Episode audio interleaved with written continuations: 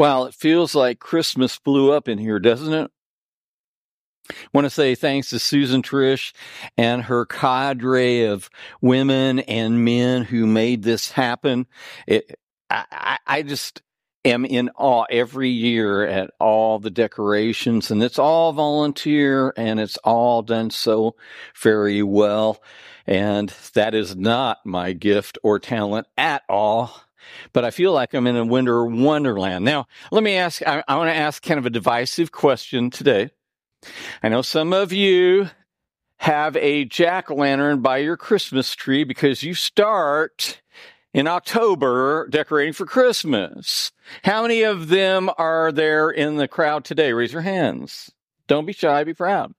Others of you keep your Christmas up all year round, and you decorate the tree for the different uh, fourth of July, Halloween, Thanksgiving, Christmas, and and any other holiday. How many of those are here today? I met a lady that didn't even take down her Christmas stuff last year for the first time. Now, how many of you, it's against your religion to light or decorate until Thanksgiving Day or the day after Thanksgiving? Raise your hand.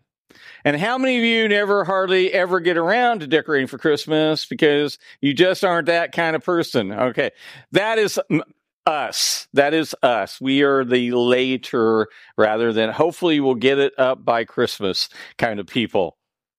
So we're just glad that we can all love each other and agree to disagree about when that is right, even though it's after Thanksgiving. I just want you to know.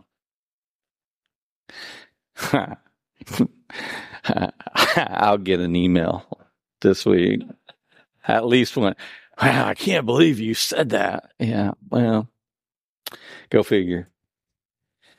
And I can remember, can you remember waiting for Christmas as a child to get that B B gun or to be able to ride that motorcycle or that special bike or gift or doll that you were looking forward to? And now it seems like we just celebrated Christmas last year and we're buying stuff on Amazon again. And I've got all these boxes I don't know what to do with in my house that, that by the way, our V B S decorators want big boxes. So if you have any, bring them here and we will figure something out to do with them. But this is also a season, even though it is a season of waiting, that is also an emotional epidemic.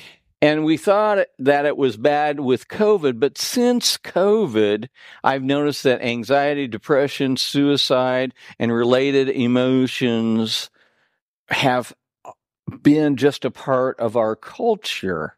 And I didn't say this in first service, but this anxiety, this feeling of worry, nervousness, or unease, typically about an imminent event or or something with an uncertain outcome, seems like the uncertainty level in our culture has just risen. And I, I spoke this in first service, but I didn't say this, is that I think we'll see that even more. And I'm not trying to be a prophet of doom or or gloom or to depress you right now, but think about it. Our culture is less Christians. There are more people that are done with Christianity, more people that are nuns, none and done, none. They don't believe in anything. And, and when you have that becoming a dominant force in your younger generations, then I think you're going to see some anxiety. You're going to see some depression because they have no hope. They have no life. They have no light. How do you live without hope? And I, and I deal with young people often that struggle with the meaning of life and why they shouldn't take their lives. And, and that has been on the rampant as well. And so a lot of times as we decorate, we place this nativity scene in our homes. And I just wonder at different times if you, if, if Mary, the mother of Jesus, were here today and she would see a nativity scene in our home or at our church or above there, if she would even recognize it. You ever think about that? I was in the Church of Nativity, waited a significant amount of time to go into this cave, kind of underground, and it was very dark and barely lit and kind of smoky, and kneel down before this altar, and there's this black spot in this room, and I thought I was trying to look and see through it. There wasn't anything to see through, but that is the place where they thought Jesus was born.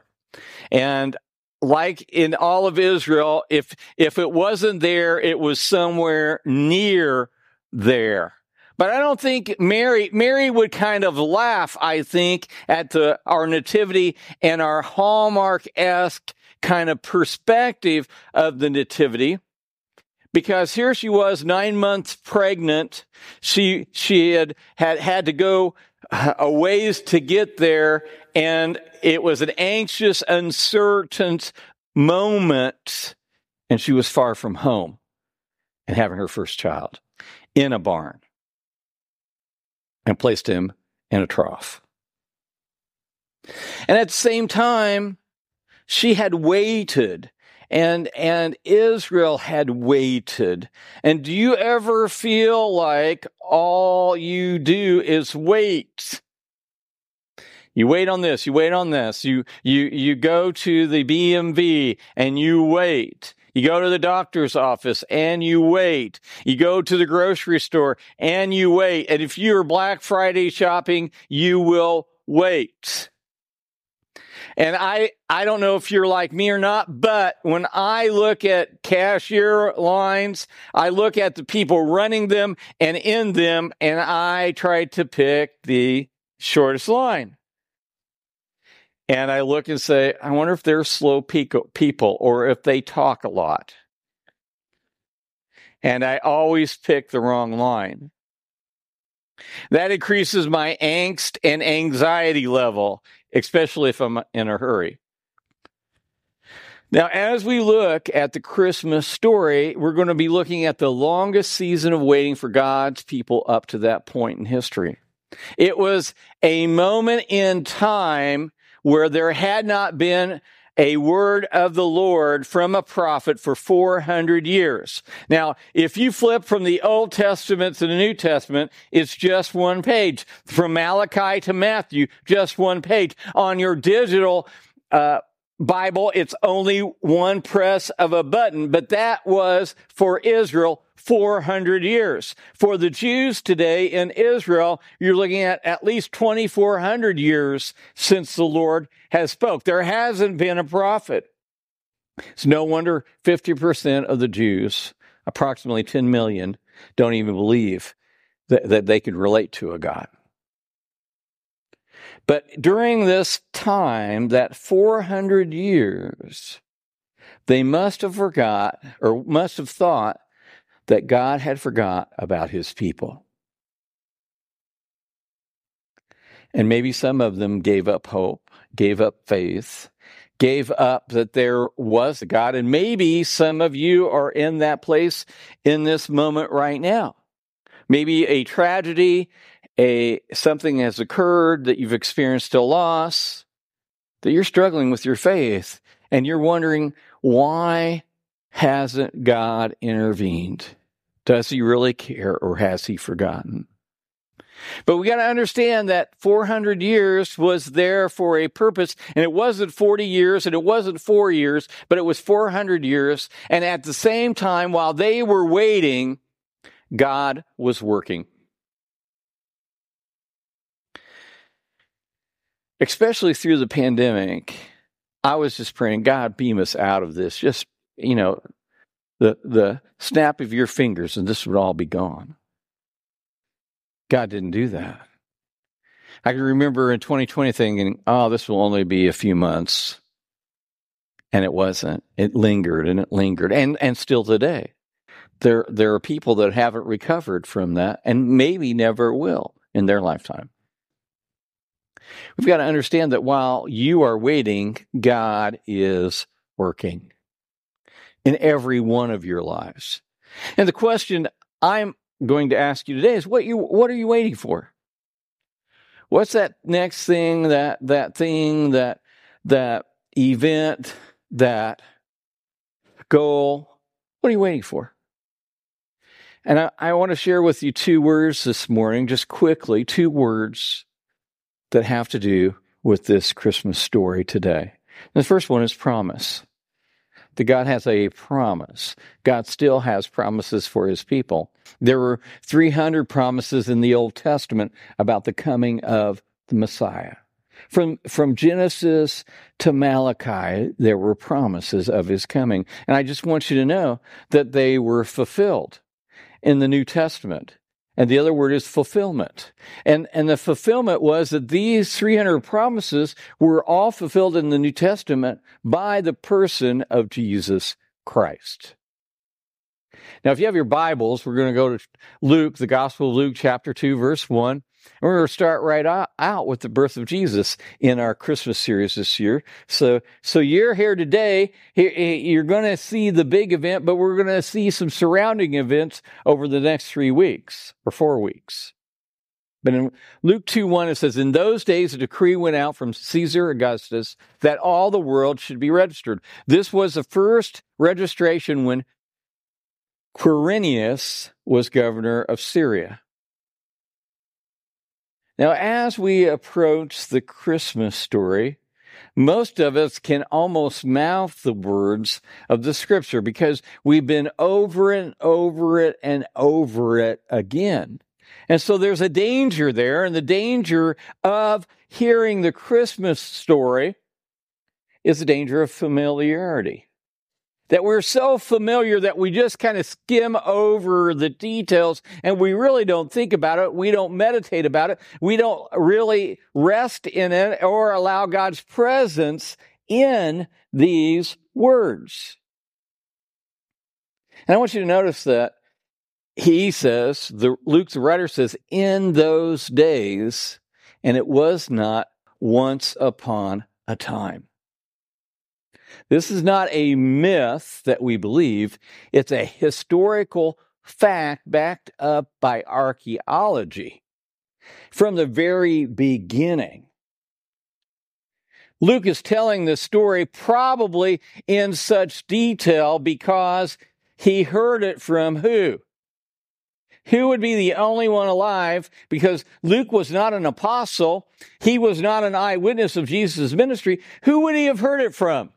He was a co-traveler with the Apostle Paul. He would have heard it from Mary, the mother of Jesus. I don't know if you can get any more personal or familiar with what occurred than, than with the mother of the baby, Jesus.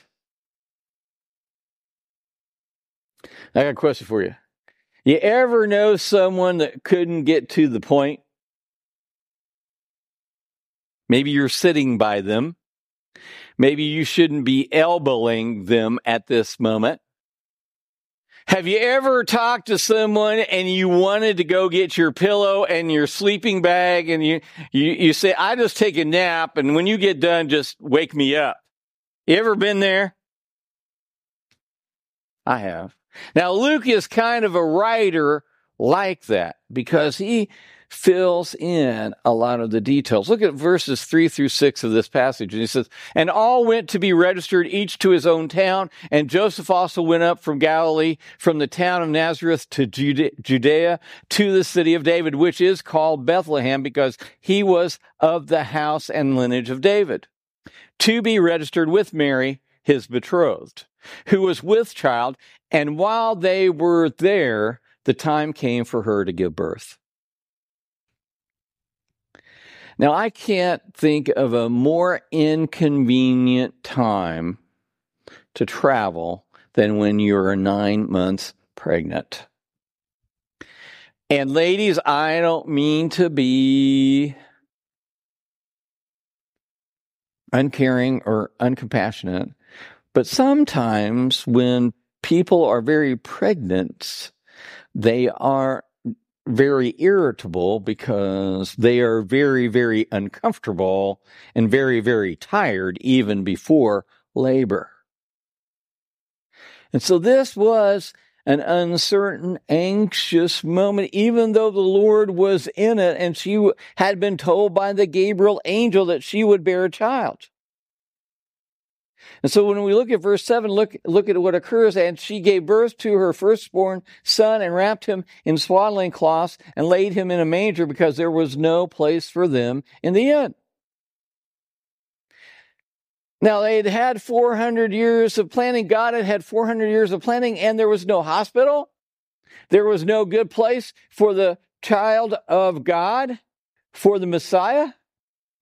And, and what's interesting is if you compare gospel accounts, the Gospel of Luke is in such detail in comparison to Matthew. The Matthew is like the, the network news at thirty thousand feet, just sharing the minimum details. Mark doesn't include the birth of Jesus at all. And John, the Gospel of John, basically takes it from a theological and philosophical perspective, because John writes, "In the beginning was the Word, and the Word was with God, and the Word was God." And so the most detailed account that we have is in the Gospel of Luke.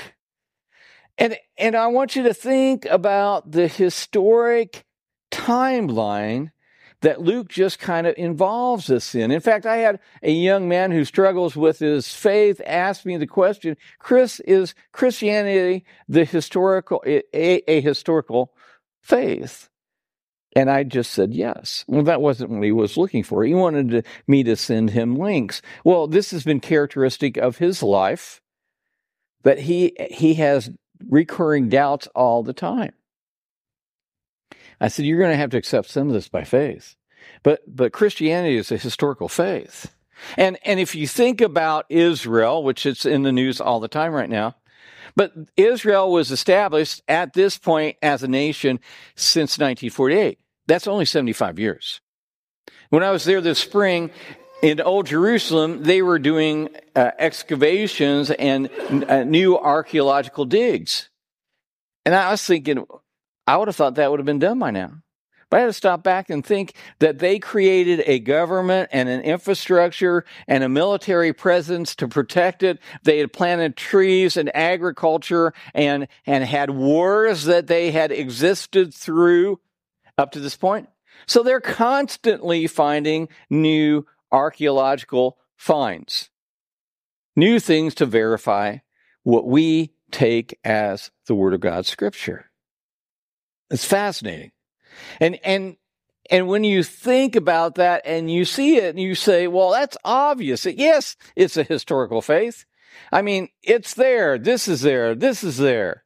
The the Pilot Rock is there. That, uh, the the scrolls, uh, the Dead Sea Scrolls, Qumran, where Jesus baptized, it's there. Uh, where Abraham was laid to rest, it's there. It's a sacred site for Christians, for Jews, and for Muslims. Dome of the Rock is there, where Isaac was sacrificed on Mount Moriah. That's where they think it was. They claim it. The Jews claim it. The Christians claim it. We all fight over it. What's fascinating, what was fascinating to me was uh, you're not supposed to dig around. You just don't uh, dig dig up things in Jerusalem. Everything's protected, archaeologically protected. Well, the, the Muslims, they, were, they, they needed to dig some stuff up. They didn't want to tell anybody, so they dug up, I mean, just dump truck after dump truck after dump truck took, you know, took a backhoe or uh, excavating, and, and they excavated all kinds of, of stuff on the Temple Mount by night in secrecy, and the Jews found out about it. Well, they went ballistic. I mean, they went crazy. And so that wherever they dumped all of that, they went through it and sifted every bit of it, because there was archaeology, there were things to be found from the time of Jesus all the way till now. That's going on. So we have a historical faith. But I want, want you to consider why four hundred years of waiting. And if you studied with me, if you went through the book of Daniel with me, and, and I'll try to make this short, we remember Daniel was under Persian reign at one time, Medo-Persians, Xerxes and Artaxerxes, the book of Esther. They ruled. If you watch the movie of three hundred with all those ripped abs, remember that? That was the Persians. And after the Persians, there were the Greeks that came and took over the Persian government. And and and the, the Greek that led, the king that led was Philip of Macedon. And you might not remember his name, but maybe you'll remember his son's name, Alexander, who was Alexander the... And within twelve years, conquered all the known world, and then he was taken out in a moment. And that, that occurred three hundred fifty years before Jesus was born. And then because of the Greek civilization taking over the known world, everybody spoke a little Greek, which was the common language. Today, the common language is English all over the world. And at that time, the the Hebrew Bible, which was written in Hebrew or Aramaic, and at that time was translated into the Greek, and it was called the Septuagint, and it was a version of the Old Testament. Now, the Septuagint and the Hebrew Bible aren't the same as our Old Testament. It contains the same books, but not in the same order. So that has changed. And in fact, if you ever talk to a Jew and you want to win some points, don't call their Bible the Old Testament, because that is talking down to them. That is their Hebrew Bible, and it's different. It's called the Tanakh. Now, the Romans defeated the Greeks later, sixty-three years before Jesus was born. And what what happened at that point, because the Roman Empire was in Rome, they built an infrastructure of roads all over the world. And so what was commonly said was, all roads lead to Rome. And so they had the highways, they had the language to be able to communicate the gospel of Jesus Christ very, very quickly. But not only that, you see, Julius Caesar was murdered twenty-five years before Jesus was born, and his son was named Caesar Augustus, that we just read about. This is all historical, and he became emperor. But during that time period of Caesar and Augustus, there was a peace for about one hundred twenty-five to one hundred fifty years all throughout the Roman Empire. Everybody had been conquered and subdued. And so that peace allowed travel for the propagation of the gospel of Jesus Christ. See, God was working behind the scenes to set the world up to hear the gospel. There was a global census during this time of Quirinius, the governor of Syria. There's archaeological facts that, that this governor lived at that time. Not a myth. This is fact. And Joseph and Mary left Nazareth to go to Bethlehem because of the census. They wouldn't have left Nazareth otherwise, but they were ordered, and Rome made them go those ninety miles. So while they were waiting, God was working, setting the perfect stage that took four hundred years. Galatians four, four, four and five, Paul writes, he says, "But when the fullness of time had come, God was working. God sent forth his son, born of a woman, born under the law, to redeem those who were under the law so that we might receive adoption as sons." God was working. Is there someone here who feels like their heavenly daddy has forgotten you?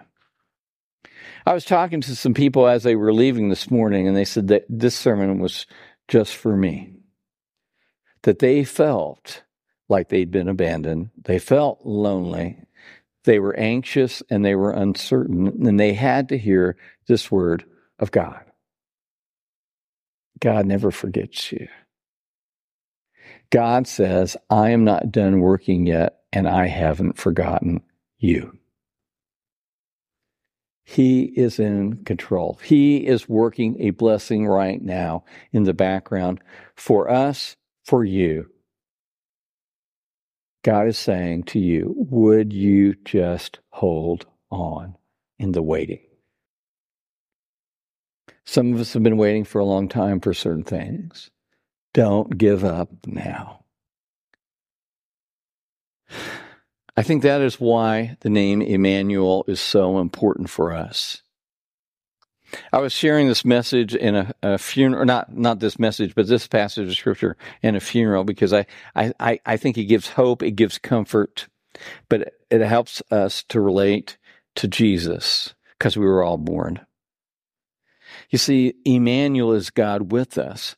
God isn't over us. He isn't distant from uh, us. He's not under us. He is with us. And we've got to realize that as he is with us, as we wait, as you wait, God is working. His perfect timing. The Hebrew writer writes it this way. He says, "For we do not have a high priest who is unable to sympathize with our weakness, but one who in every respect has been tempted as we are, yet without sin. Let us then with confidence draw near to the throne of grace that we may receive mercy and find grace to help in time of need." How do we know that God really cares? How did, do we know that he is working behind the scenes? John Stott said it this way, and, and I think you can attribute it to his birth as well as to the cross. He says, "I could never myself believe in a God if it were not for the cross. The only God I believe in is the one Nietzsche ridiculed as God on the cross. In the real world of pain, how could one worship a God who was immune to it?" I would add to that and say, I could not worship a God that couldn't identify with pain and suffering, that did not enter the world as we had, as a baby, as a fragile infant, dependent on parents to raise it, that entered our pain and our suffering, our loss, our joy. He could sympathize because he entered the world the same way as we did. We can point to his death, but we can also point to his birth. And I think that is so rich that God incarnate came in the flesh. Timothy, Paul writes Timothy and encourages him with these words. He says, "For there is one God, and there is one mediator between God and men. There's no other. The man Christ Jesus, who gave himself as a ransom for all, for, which is the testimony given at the proper time." Isn't it funny that Paul says, at the proper time, at the appointed time, in that time? God knows what he's doing. He is never late. He is always on time. So my question is, what are you waiting for? What are you waiting for? And we all are waiting, aren't we? At different times and different ways for different things. And at that And in those times, he is building spiritual and emotional muscle inside of you. Hold on as you wait. Will you please stand as I pray? Eternal God, Father, we are grateful that you are with us and that you do not forget, that your memory is perfect, your love is eternal and unsurpassed. That, Father, that we may feel certain things, but we realize that doubt and uncertainty does not come from you. Anxiety and fear does not come from you. That your love overwhelms them, that you are in this life with us, not away from us, and that you are for us. And Father, just now, I pray for those that are present in this room and those that are online joining us today. I just pray that they might know that they know that they know that you are with them, that your timing is perfect, and that they would hold on. And Father, may we encourage all of those around us, those that don't know Jesus, that we might give hope and light and life through our love and through our service and by your grace, that all might know Jesus as Lord and Savior. And Father, we pray this in Jesus' name. Amen.